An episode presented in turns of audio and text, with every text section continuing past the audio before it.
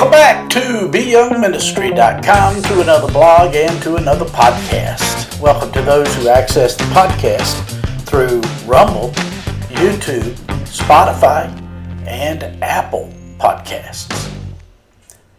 Today we continue our study of the book of Genesis. We're in chapter 6, verses 17 through 22, which reads And behold, I myself am bringing floodwaters on the earth to destroy from under heaven all flesh in which is the breath of life. Everything that is on the earth shall die.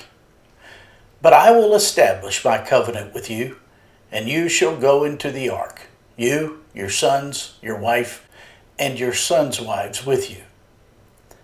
And of every living thing of all flesh, you shall bring two of every sort into the ark, to keep them alive with you. They shall be male and female. Of the birds after their kind, of animals after their kind, and of every creeping thing of the earth after its kind, two of every kind will come to you to keep them alive. And you shall take for yourself of all food that is eaten, and you shall gather it to yourself, and it shall be food for you and for them. Thus Noah did according to all that God commanded him. So he did. That's Genesis chapter 6, verses 17 through 22. Today we conclude our study of Genesis chapter 6, where we are told by God of the impending flood due to the wickedness of man. There's no other way to interpret today's passage, which clearly shows that God is behind it all. As disturbing as it may sound, God has to judge sin. Otherwise, sin would have won. God is both infinitely merciful and infinitely just. And sadly, there will always be those who reject his free offer of salvation. But for us who receive it, we will spend eternity in heavenly bliss. In verse 17 of today's passage, we read, And behold, I myself am bringing floodwaters on the earth to destroy from under heaven all flesh in which the breath of life, everything that is on the earth, shall die. God delivered the flood in response to man's wickedness. Man's wickedness ultimately exposed itself in Noah's day in the sexual realm. It is very noteworthy that in every listing of wickedness in the Bible, we find its ultimate expression to be sexual wickedness. This is what the Apostle Paul described in Romans chapter 1, where he traced man's decline and the fall of all societies back to sexual dysfunction. The ultimate sign of impending collapse in a society is traced biblically back to the turning of men to unnatural lusts with others, with other men, and women to unnatural lusts with other women. In verse 18 of today's passage, we read, But I will establish my covenant with you, and you shall go into the ark, you, your sons, your wife, and your sons' wives with you God promised to establish his covenant with Noah. This is the first time the term covenant is used in the Bible. Even though God was going to destroy the world, the emphasis here is on the fact that God would save through the flood anyone willing enough to believe in the goodness of God. Sadly, it was only Noah and his family who believed and were saved by the ark. The covenant God established with Noah was binding, and it was a covenant of life and also of death.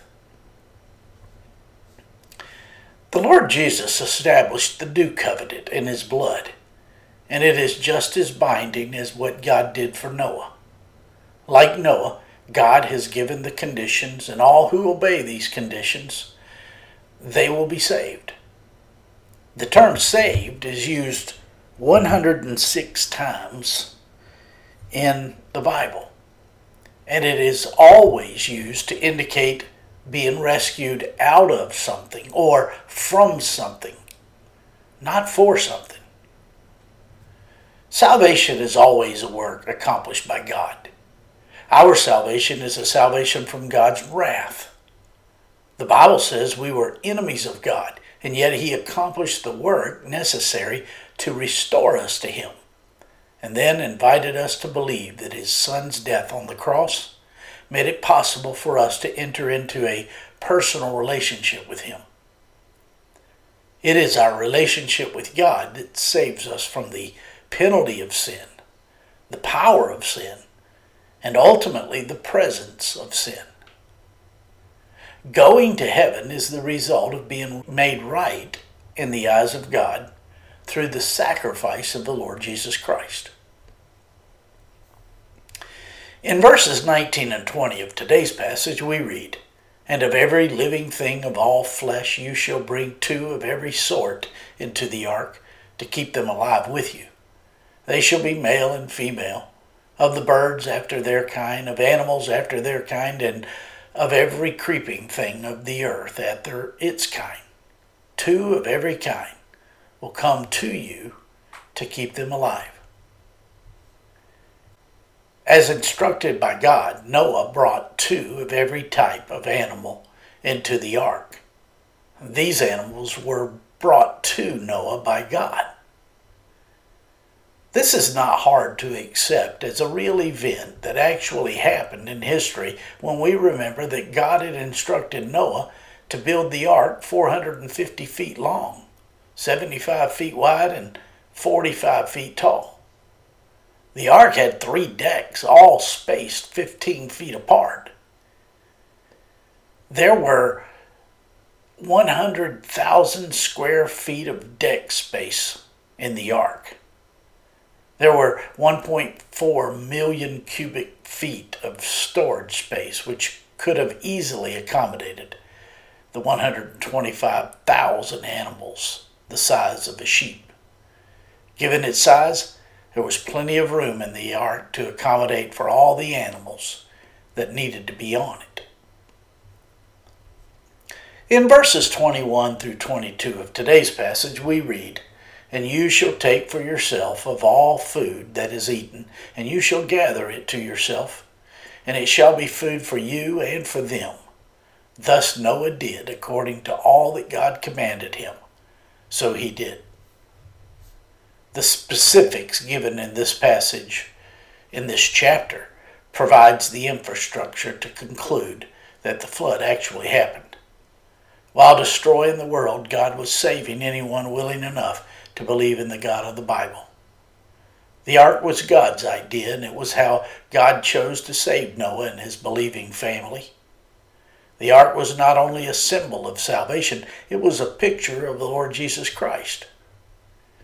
During the entire time that Noah built the ark, 120 years, he preached to the people of the world about God's righteousness and the judgment that was to come. Noah preached there was only one way to be made right with God, and that was to get on the ark. Noah's call has been ringing out God's justice and his offer of forgiveness ever since. But the call has been rejected far more than it has been accepted. There was only one door to enter the ark. The ark was a picture of our eternal salvation through Jesus Christ our Lord. It was the Lord Jesus who said, I am the door. Then he said, I am the way, the truth, and the life. No one comes to the Father but through me. Although it was the Lord Jesus who earned our salvation, it is up to us to receive his free gift of salvation. There's yet another day of coming judgment when God will finally render sin and death void. And it can be escaped. But you must be, you must get on board. And you can only come through one door. And that door is the Lord Jesus Christ. My friends, I trust this blog and this podcast are helping you in your walk with the Lord. If I can be of further assistance to you, shoot me an email at byoungministry at gmail.com. Hey, have a great day.